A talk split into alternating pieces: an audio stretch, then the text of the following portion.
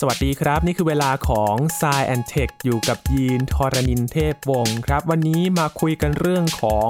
ปัญหาสุขภาพที่อาจจะเกิดขึ้นในอนาคต และสถานการณ์ที่น่าเป็นห่วงพอสมควรครับ โดยเฉพาะในประเทศไทยเกี่ยวกับภาวะสมองเสื่อมนะครับ ปัจจัยอะไรบ้างที่จะทำให้เกิดภาวะนี้ แล้วในอนาคตเนี่ยประชากรของเราจะมีประชากรผู้สูงอายุมากขึ้นด้วยนะครับ เรื่องภาวะสมองเสื่อมนั้นจะเป็นปัจจัยที่น่าเป็นห่วงมากน้อยแค่ไหน ติดตามได้ในสายแอนเทควันนี้คุยกับอาจารย์พงศกรสายเพชรครับ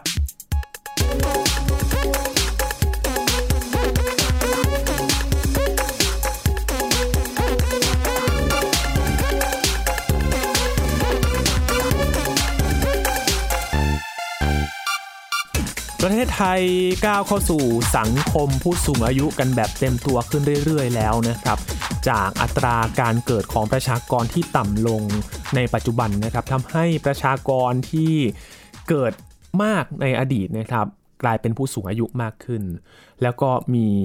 เรื่องอื่นๆตามมาครับ นั่นก็คือการอำนวยความสะดวกการดูแลผู้สูงอายุนะครับ สิ่งที่จะมารองรับกับประชากรในกลุ่มนี้ การดูแลสวัสดิการต่างๆ รวมถึงโรคภัยแล้วก็ปัญหาสุขภาพที่เกิดขึ้นด้วยครับ ภาวะสมองเสื่อมก็เป็นอีกเรื่องหนึ่งนะครับ ที่จะต้องให้ความสนใจว่าจะมีปัจจัยอะไรบ้างที่ ทำให้เกิดภาวะสมองเสื่อม และมีทางแก้ได้หรือไม่นะครับ วันนี้คุยกับอาจารย์พงศกรสายเพชรนะครับ สวัสดีครับอาจารย์ครับ สวัสดีครับคุณยีน สวัสดีครับท่านผู้ฟังครับ ก่อนหน้านี้เราคุยกันเรื่องของความจำนะครับ อาจารย์เกี่ยวกับสมองกลไกต่างๆ ของสมอง บางเรื่องก็มีการศึกษาวิจัยแล้ว บางเรื่องก็ต้องหาคำตอบกันต่อไป เพราะว่าสมองเป็นสิ่งที่ซับซ้อนเหมือนกันนะครับ พูดถึงการใช้งานกันมามากพอสมควรครับ พอแก่ตัวไปแน่นอนว่ามันก็ต้องเสื่อมตามสภาพใช่ไหมครับอาจารย์ เป็นเรื่องปกตินะครับ ใช่ไอ้เรื่องสมองเสื่อมเนี่ย ตอนนี้มันก็มีแล้วนะ คือคนอายุมากขึ้นมากขึ้นความเสี่ยงที่จะสมองเสื่อมมันก็เพิ่มขึ้นเรื่อยๆนะครับ โดยเฉพาะมันจะเริ่มที่ประมาณอายุ 60 ขึ้นไปนะ ก็ 60 นี่ก็ยังน้อยอยู่ที่จะเริ่มมีอาการสมองเสื่อมทั้งหลาย สมองเสื่อมนี่มันมีหลาย ๆ โรครวมกัน ก็เป็นอัลไซเมอร์ และอื่นๆพาร์กินสันแต่รวม ๆ กันนะ แต่ว่าเอาเป็นว่ามันจะเพิ่มขึ้นตามอายุนะครับ 60 นี่มีน้อยหน่อย แต่พอ 70 มันก็เพิ่มขึ้น ถ้าเกิดอายุไปถึง 80 90 เนี่ยก็เปอร์เซ็นต์ที่จะเป็นก็สูงขึ้นเรื่อยๆครับเพราะฉะนั้นตอนนี้ผู้สูงอายุจะมากขึ้นในโลกนะครับคิดว่าโรคที่ทำให้คนตายอายุน้อยๆก็เราจะแก้ไปได้เยอะแล้ว โรคพวกอักเสบต่างๆ พวกนี้เราก็รักษาได้ติดเชื้อนะก็ลดลงไป เพราะฉะนั้นคนที่จะอายุถึง 60 70 80 90 ก็มากขึ้นเรื่อยๆ ตอนนี้ทั่วโลกเนี่ยจะมีคนที่มีอาการสมองเสื่อมเนี่ยประมาณ 50 ล้านคน จากประชากรประมาณ 7,000 กว่าล้าน ก็คือ 50 ล้านคนเนี่ยจะมีอาการสมองเสื่อมนั่นก็คือคนผู้สูงอายุแก่ๆแล้วอายุเยอะแล้ว แต่ว่าในอีก 30 ปีเนี่ยจากการประมาณดูจากจำนวนผู้สูงอายุทั้งหลายเนี่ยคิดว่าจำนวนจะเพิ่มขึ้นเป็นประมาณ 3 เท่าเลย คือจาก 50 เป็น 150 ล้านนะอีก 30 ปีเท่านั้นนะครับโดยเฉพาะจากการประมาณนั้นเนี่ยตัวเลขที่มันเพิ่มขึ้นมาส่วนใหญ่จะมาจากประเทศที่ยากจนและประเทศที่รายได้ปานกลาง ซึ่งประเทศไทยก็เป็นหนึ่งในประเทศรายได้ปานกลางครับ ก็จะมีผู้สูงอายุเยอะขึ้น เพราะอะไรครับอาจารย์จากประชากรในอดีตหรือเปล่าครับอ่าใช่ครับก็คล้ายๆว่าตอนนี้คนก็อายุส่วนใหญ่เนี่ยก็อาจจะมาประมาณ 40 50 60 ใช่ไหมครับ แล้วพอ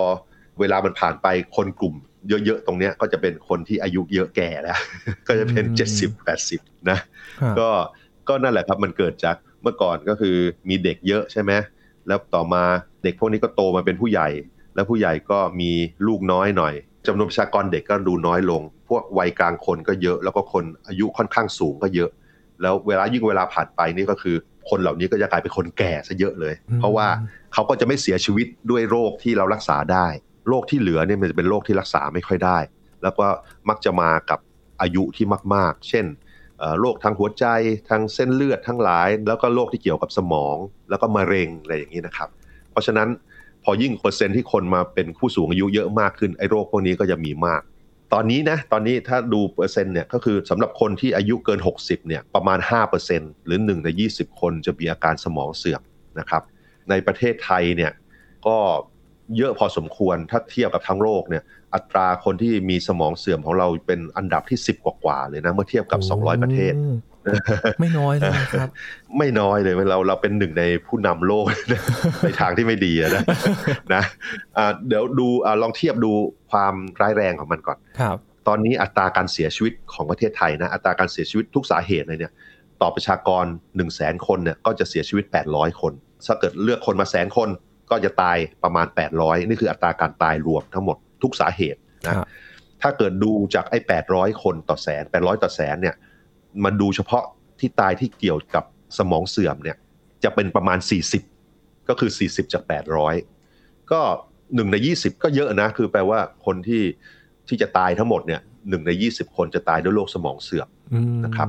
ถ้าคิดเป็นจำนวนคนเนี่ยคือไอ้อัตราส่วน 40 ต่อแสนเนี่ยคิดเป็นจำนวนคนก็ประมาณ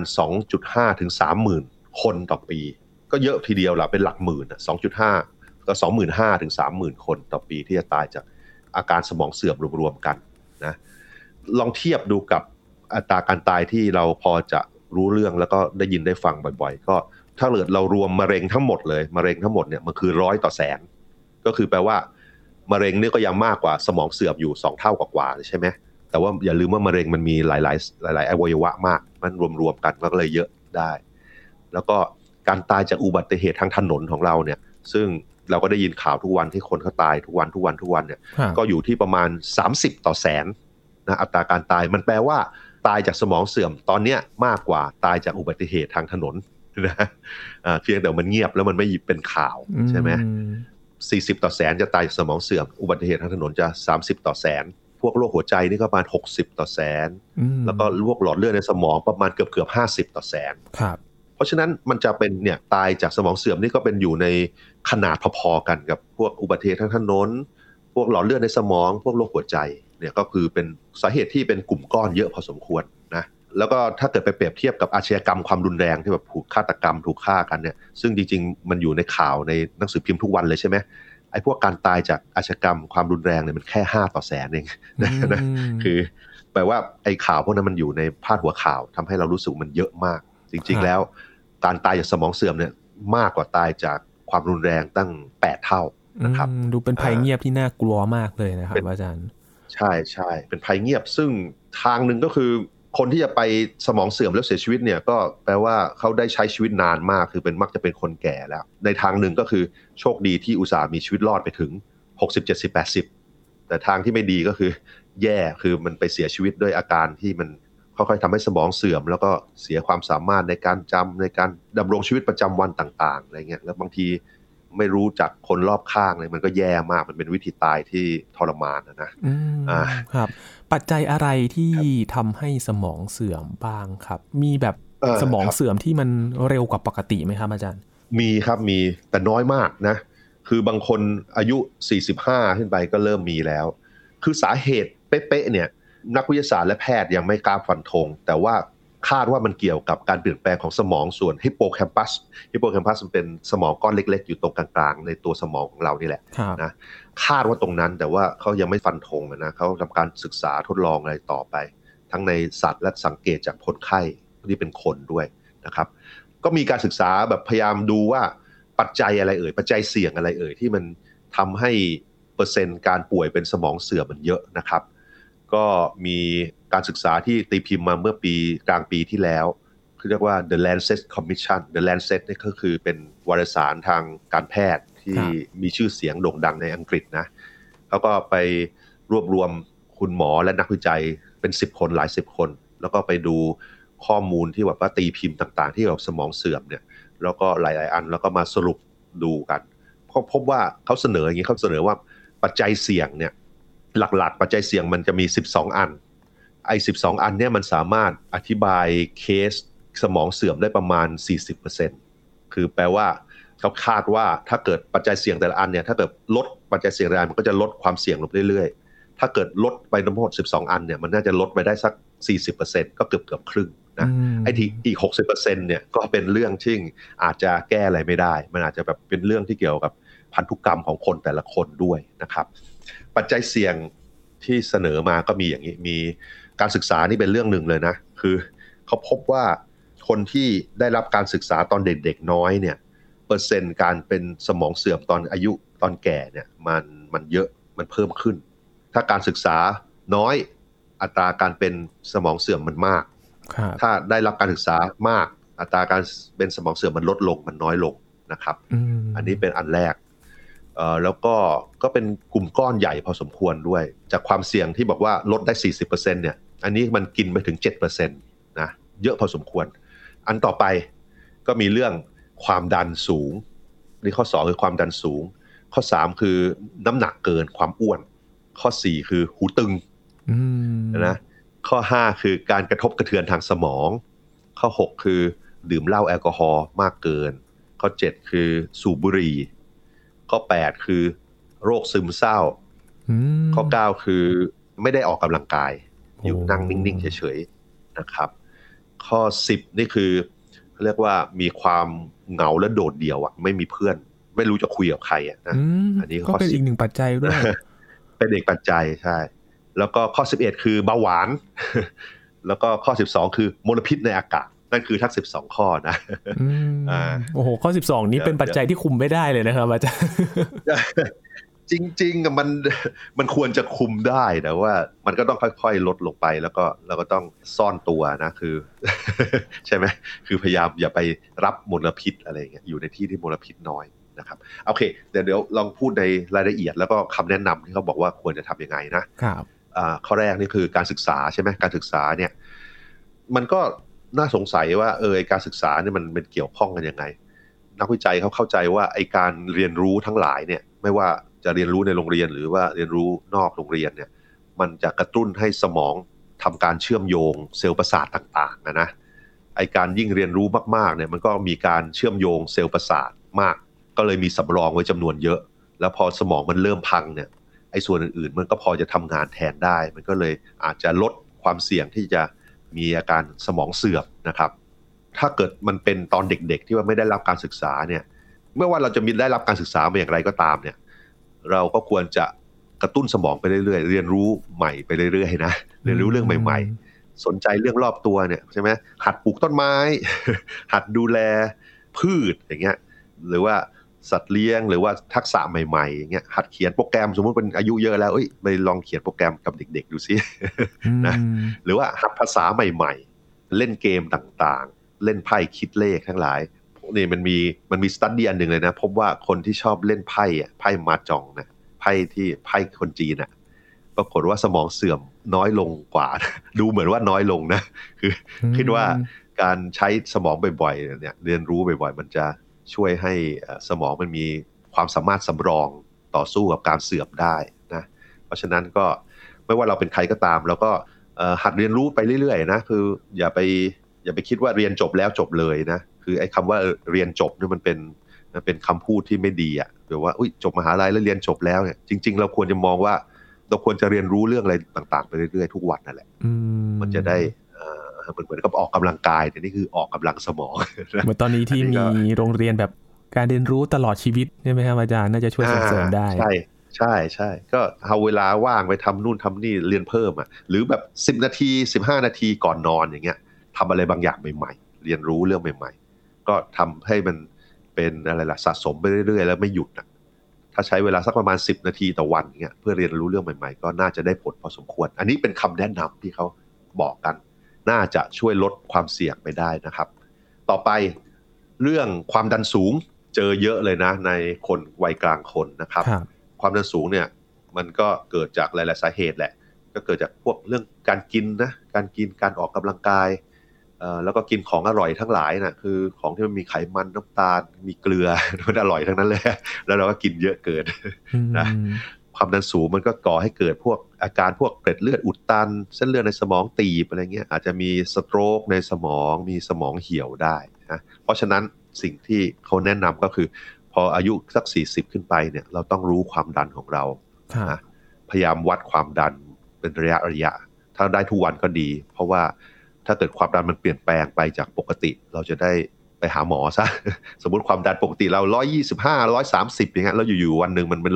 150 160เนี่ยน่าจะมีอะไรประหลาดเปลี่ยนแปลงเยอะแล้วล่ะ รีบไปหาหมออาจจะกำลังจะเป็นสโตรกเป็นเส้นเลือดตีบอะไรต่างๆ แล้วนะเพราะฉะนั้นอายุ 40 ขึ้นไปแนะนำให้วัดความดันทุกวันแหละ แล้วก็รักษาความดันมันจะมีความดัน 2 ตัวใช่ไหมครับโดยตัวสูงกับตัวต่ำเนี่ย แนะนำว่าให้ความดันตัวสูงเนี่ยไม่เกิน 130 นะ ถ้าเกิดได้แบบดีก็คือ 120 80 คือ 120ก็คือตัวสูง ตัวต่ำคือ 80 ถ้าได้แบบนั้นเนี่ยจะดีมาก แต่ว่าคนวัยกลางคนที่แบบ120 80มันมันน้อย ก็พยายามไม่ให้ให้ตัวสูงไม่ให้เกิน130ก็แล้วกันนะ อันนี้คือสิ่งที่เขาแนะนำมา แต่ถ้าความดันต่ำไปเนี่ยก็ต้องให้รู้สาเหตุนะ ไม่ใช่ว่าอยู่ๆมันต่ำลงไปเรื่อย ๆ โดยไม่รู้สาเหตุ ถ้าเกิดความดันมันต่ำน้อยกว่าร้อยเนี่ย แล้วเมื่อก่อนมันไม่ใช่เนี่ยก็ต้องควรไปหาหมอนะ อาจจะมีอะไรประหลาดเหมือนกันคือคือความดันมันต้องอยู่ในช่วงหน้ามืดเป็นลมใช่ไหมครับ บ่อย ๆ ใช่ครับใช่ ก็คือนั่นแหละเรื่องรักษาให้มันอยู่ในช่วงที่โอเคอะแล้วถ้าเกิดมันสูงไปหรือต่ำไปก็ไปปรึกษาแพทย์ซะเพราะมันจะได้รู้สาเหตุให้ได้นะครับ อันที่แนะนำมากๆคือนอนให้พอ เพราะว่านอนไม่พอ นอนไม่พอแล้วความดันมันไปกันใหญ่นะแนะนำเจ็ดถึงแปดชั่วโมงใช่ไหมครับพยายามให้ถึงเจ็ดชั่วโมงทุกวัน ต่อไปก็พวกทานอาหาร ทานอาหารพอประมาณ ผักผลไม้เยอะๆเนื้อสัตว์ไม่ต้องมากนัก น้ำตาลน้อยเกลือน้อยออกกำลังกายสม่ำเสมอ อันนี้ก็เรื่องความดันสูง นี่คือปัจจัยเสี่ยงอันที่สองปัจจัยเสี่ยงอันต่อไปคือความอ้วน ความอ้วนเนี่ยมันก็ผลกับร่างกายของเราเนี่ยมันเหมือนกับการแก่ก่อนวัยเลย คือมันทำให้ทุกอวัยวะของเรามันเสื่อมดูเหมือน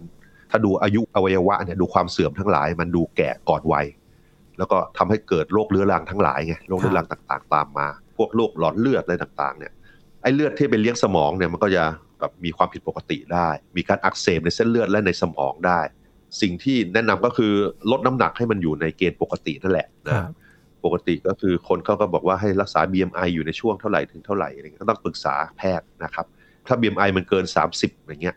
ขึ้นมาก็โอเค มันคงต้องลดบ้างแล้วล่ะแต่ถ้าเกิดมัน 20 กว่าก็โอเค อาจจะไม่เป็นอะไรมาก แต่ว่าคือเราก็ต้องประมาณพอประมาณในการรับประทานอาหารต่างๆ แล้วก็ไอ้เครื่องดื่มประจำวันทั้งหลายเครื่องดื่มที่มีน้ำตาลสูงๆอะพวกชาเขียวที่มีน้ำตาลหรือ หรือชานมไข่มุกอะไรเงี้ยระวังให้ดีเพราะมันมีน้ำตาลเยอะมาก มันให้พลังงานมหาศาลแล้วยิ่งเป็นพนักงานพนักงานออฟฟิศของพวกเราเนี่ยก็จะนั่งนานใช่ไหมวันหนึ่งนั่งหลายชั่วโมงเขาก็บอกว่าให้เคลื่อนไหวบ่อยๆ บ้างให้ลุกเดินออกกำลังกาย ออกกำลังกายให้มันสม่ำเสมออะคืออาจจะไม่ต้องหักโหมแต่ว่าให้ขยับตัวให้ทำงานบ้านอะไรต่างๆนะให้มันเหนื่อยบ้างให้มีเหงื่อออกบ้างอย่านั่งอย่านั่งทั้งวัน นะครับครับ นอกจากจะเป็นออฟฟิศซินโดรมแล้วก็เสี่ยงสมองเสื่อมเลยด้วยอ่าใช่ใช่มันรวมกันไปหมดเลยทำให้แก่ก่อนวัยนะครับ อันต่อไปปัจจัยต่อไปมีเรื่องหูตึงอหูตึงนี่แล้วมันเยอะด้วยนะ คิดเป็นเปอร์เซ็นต์ความเสี่ยงในสูงเลยมันแบบจากเปอร์เซ็นต์สี่สิบเปอร์เซ็นที่อาจจะลดได้เนี่ยไอ้เรื่องเกี่ยวหูตึงเนี่ยมันกินไปถึงแปดเปอร์เซ็นทีเดียวละนะเรื่องนี้มันเพราะอะไร เพราะว่าไอ้หูตึงเนี่ยมันมักจะทำให้เกิด การสูงสิงการสื่อสารกับชาวบ้านน้อยลงนะเพราะพูดคุยกับคนไม่ค่อยรู้เรื่องใช่ไหมแล้วก็จะมักจะไม่ค่อยสื่อสารกับคนไอการสื่อสารต่างๆ กับคนเนี่ยมันกระตุ้นสมองเสมอนะไหมสมองทำงาน แล้วก็มีเรื่องราวให้คบคิดให้ทำนู่นทำนี่ใช่ไหมอย่างนี้มันทำให้สมองไม่ได้รับการกระตุ้นอะมันอยู่ๆมันเหมือนกับประสาทสัมผัสอันนึงมันหายไปหรือลดลงไปอย่างเงี้ยแล้วคนวัยกลางคนก็เป็นกันเยอะ เพราะว่าสะสมมันเพราะอะไร เพราะว่าเราอยู่ในที่เสียงดังเยอะ เช่น หูฟังเงี้ยแล้วเราเปิดเสียงดังเกินไป มีใส่หูฟังหรือว่า earbud อะไรใส่เข้าไปในหูอย่างเงี้ยแล้วฟังเพลงฟังนู่นฟังนี่แล้วเรามักจะเปิดเสียงดังเกินนะ เพราะนั่นเป็นสิ่งหนึ่งที่เราจะต้องระมัดระวังตอนนี้เริ่มเริ่มเบา volumeแล้วครับอาจารย์เบา volume หูฟัง นั่นแหละครับ ใช่นะพยายามไม่ให้มันถึงไม่ให้เกิน 80 เดซิเบลอะนะถ้าเกิดใน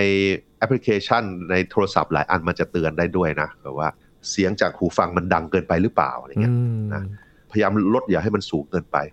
ถ้าเกิดหูมันไม่ค่อยดีมีคนแบบฟังพูดคุยกับใครแล้วพูดชอบฮะฮะอะไรเงี้ยอะไรนะอะไรเงี้ยบ่อยๆควรจะหาทางแก้ไปหาหมอซะ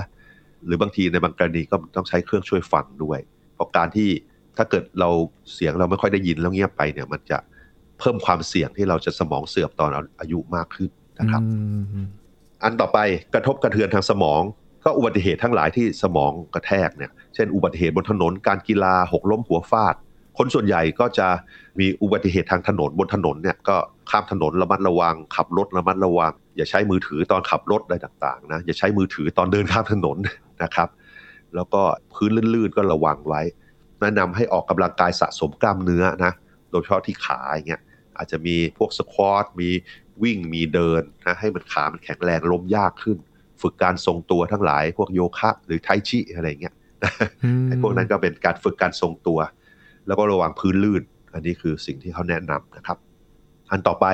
ดื่มแอลกอฮอล์แอลกอฮอล์ถ้าไม่ดื่มเลยเนี่ยกับดื่มเยอะเกินไปรู้สึกว่ามีผลไม่ค่อยดีเหมือนกัน คือบางทีดื่มนิดหน่อยอาจจะดีบ้าง แต่ว่าที่ดื่มเยอะเกินไปเนี่ยคือแบบเช่นเบียร์เกิน วันละหนึ่งกระป๋องเนี่ยเขาบอกว่าเยอะเกินไปแล้วนะคือไม่ควรดื่มอย่างนั้นอาจจะสัปดาห์ละครั้งแล้วไม่เยอะอย่างเงี้ยนะอันนี้ก็มีการข้อถกเถียงอยู่ว่าแค่ไหนถึงจะเยอะไปแค่ไหนน้อยไป แต่ส่วนใหญ่ก็บอกว่าถ้าเกิดเบียร์วันละกระป๋องนี่มันจะเยอะไปแล้ว เพราะฉะนั้นคำแนะนำก็คือให้มันลดลงไปแล้วก็ถ้ามันเยอะก็เลิกลงไปได้ ไอ้สมองเสื่อมเนี่ยเบียร์ไวน์แอลกอฮอล์รู้สึกว่านิดหน่อยจะมีผลดีกับหัวใจและสมองเสื่อม แต่มันจะมีผลร้ายที่มันจะเพิ่มความเสี่ยงเกี่ยวกับมะเร็งเหมือนกันทำไมได้ยาแล้วก็เสียยาใช่ใช่เพราะฉะนั้นหมอหลาย ๆ คนเขาก็ดื่มไวน์ดื่มเบียร์นะ แต่ว่าคำแนะนำก็คือดื่มให้น้อยๆหรือว่าไม่ดื่มก็ได้อะไรเงี้ยนะอันนี้แต่ว่าคนส่วนใหญ่ที่แบบติดเหล้าอะที่แบบกินเยอะๆเนี่ยกินทุกวันเลยเงี้ยสมองเสื่อมเปอร์เซ็นต์สูงขึ้นเยอะนะครับ ต่อไปก็สูบบุหรี่เรื่องสูบบุหรี่สูบบุหรี่นี่มันมีผลกับหลอดเลือดโดยตรงเลยล่ะ นะหลอดเลือดมันจะตีบมีเลือดออกเลือดซึม แล้วก็สารเคมีในบุหรี่นี่ก็นำไปสู่การอักเสบต่างๆ ในร่างกายของเรา เพราะฉะนั้นคำแนะนำคือเลิกสูบซะเลิกไปเลย หรือว่าถ้ามันเลิกยากใช้แผ่นนิโคตินเพื่อช่วยในการเราใช้แผ่นมาแปะตามผิวหนังของเรา ให้มันดูดซึมสารนิโคตินไปให้บรรเทาอาการเสพติดนะต่อไปคือโรคซึมเศร้านะครับโรคซึมเศร้าเขาพบว่าคนที่เป็นโรคซึมเศร้าแล้วคนที่รักษาเมื่อเทียบกับคนที่ไม่รักษาเนี่ย อัตราการป่วยเป็นสมองเสื่อมเมื่ออายุเพิ่มขึ้นเนี่ยมันต่างกันอย่างเห็นได้ชัดนะคนที่เป็นซึมเศร้าแล้วไม่รักษาเนี่ยสมองเสื่อมมากกว่าเยอะนะครับไอกระบวนการที่ให้เกิดเพิ่มความเสี่ยงสมองเสื่อมเนี่ยเราก็ยังไม่ค่อยแน่ใจว่าเป็นยังไง แต่คาดเดาว่ามันอาจจะเกี่ยวกับขบวนการมันจะทำให้สมองบางส่วนมันเหี่ยว สมองมันพังอะถ้ารักษาก็จะลดลดอาการพวกนี้ลงไปนะ หรือบางทีก็บอกว่าคนที่ซึมเศร้าเนี่ยถ้าเกิดไม่รักษาบางทีก็ทำให้กิจกรรมประจำวันมันจะต่างไป ไม่มีการออกกำลังกายหรือไม่พูดคุยกับชาวบ้านอย่างเงี้ยมันก็อาจจะมีผลคล้ายๆ กับหูตึงใช่ไหมคือแบบไม่ได้ไปสูงสิงแล้วก็ไม่มีสมองไม่ได้ทำงานอย่างเงี้ยเพราะฉะนั้นเราก็ควรจะหาหมอนะครับพวกโรคซึมเศร้ามันสามารถรักษาได้เยอะพอสมควรทีเดียวนะก็อาจจะมีการทั้งเปลี่ยนแปลงพฤติกรรม แล้วก็ให้ยากินนะครับ แล้วก็ออกกำลังกายพูดคุยพยายามหาเรื่องพูดคุยกับคนรอบตัวนะครับครับเอาใจเสี่ยงกันต่อไป ไม่ออกกำลังกายก็การออกกำลังกายเนี่ย มันสร้างสารเคมีเยอะแยะไปหมดเลย ที่มีประโยชน์ต่อเซลล์ต่างในร่างกายรวมถึงในเซลล์ในสมองด้วยทำให้อารมณ์ความจำการเรียนรู้มันดีขึ้น เพราะฉะนั้นคำแนะนำก็คือ เราควรจะออกกำลังกายให้ได้ประมาณ 2.5 ถึง 3.5 ชั่วโมงต่อสัปดาห์นะ แล้วก็ถ้าเกิดไม่มีเวลาเนี่ยทำทีละ10 15นาทีก็ได้ แต่บ่อยๆหน่อยให้รวมๆกัน หรือว่าทำงานบ้านที่ออกกำลังกายไปด้วย ถูบ้านกวาดบ้านซักเสื้อผ้าอย่างเงี้ยปีนนู่นปีนนี่ในบ้านเนี่ยเดี๋ยวข้างนอกกำลังกายไปด้วยนะครับ ข้อต่อไปก็ความโดดเดี่ยว ความเหงา หรือว่าไม่ได้เจอผู้คน อันนี้ก็คือสมองไม่ได้ทำงานไม่ได้รับการกระตุ้น พบว่าแบบคนโสดเลยเนี่ยเปอร์เซ็นต์การสมองเสื่อมมากกว่าคนที่แต่งงาน หรือพ่อหม้ายแม่หม้ายก็ เปอร์เซ็นต์สมองเสื่อมมากกว่า อันนี้คือมันคล้ายๆโชว์ว่า พอคนอยู่คนเดียวเนี่ยมันคล้ายว่าเปอร์เซ็นต์สมองเสื่อมมันเพิ่มขึ้น แต่ว่าคนที่โสดหรือเป็นพ่อหม้ายแม่หม้ายแต่ว่ามีเพื่อนพูดคุยสังสรรค์กับเพื่อนนี่ก็ลดลงไปนะอัตราการสมองเสื่อมก็ลดลงไป เพราะฉะนั้นมันค่อนข้างจะโชว์ได้ว่าเออมันน่าจะเกี่ยวกับว่าถ้าอยู่คนเดียวเนี่ยไม่ค่อยดีละแต่ถ้าเกิดอยู่กับเพื่อนๆด้วย หรือมีคู่ครองที่พูดคุยกันได้เงี้ยก็ดันจะดีขึ้น นะครับแล้วตอนนี้มันมีพวก social network พวกไลน์พวก Facebook มันก็อาจจะช่วยด้วยไอ้พวกนี้ต้องดูระยะยาวว่ามันดีไหมนะเล่นกับน้องหมาแบบนี้ได้ไหมครับอาจารย์น้องหมาน้องแมวสัตว์เลี้ยง ก็น่าจะดีนะครับ ก็อย่างน้อยก็พูดคุยคล้ายๆพูดคล้ายๆว่าสื่อสารกับสัตว์เลี้ยงทั้งหลายนะก็น่าจะดีนะครับอ่าต่อไปเรื่องเบาหวานเบาหวานเนี่ยมันก็ เป็นโรคที่เกี่ยวข้องกับระบบหลอดเลือดอีกแล้วนะเราทำให้เส้นเลือดตีบเลยแต่มีสโตรก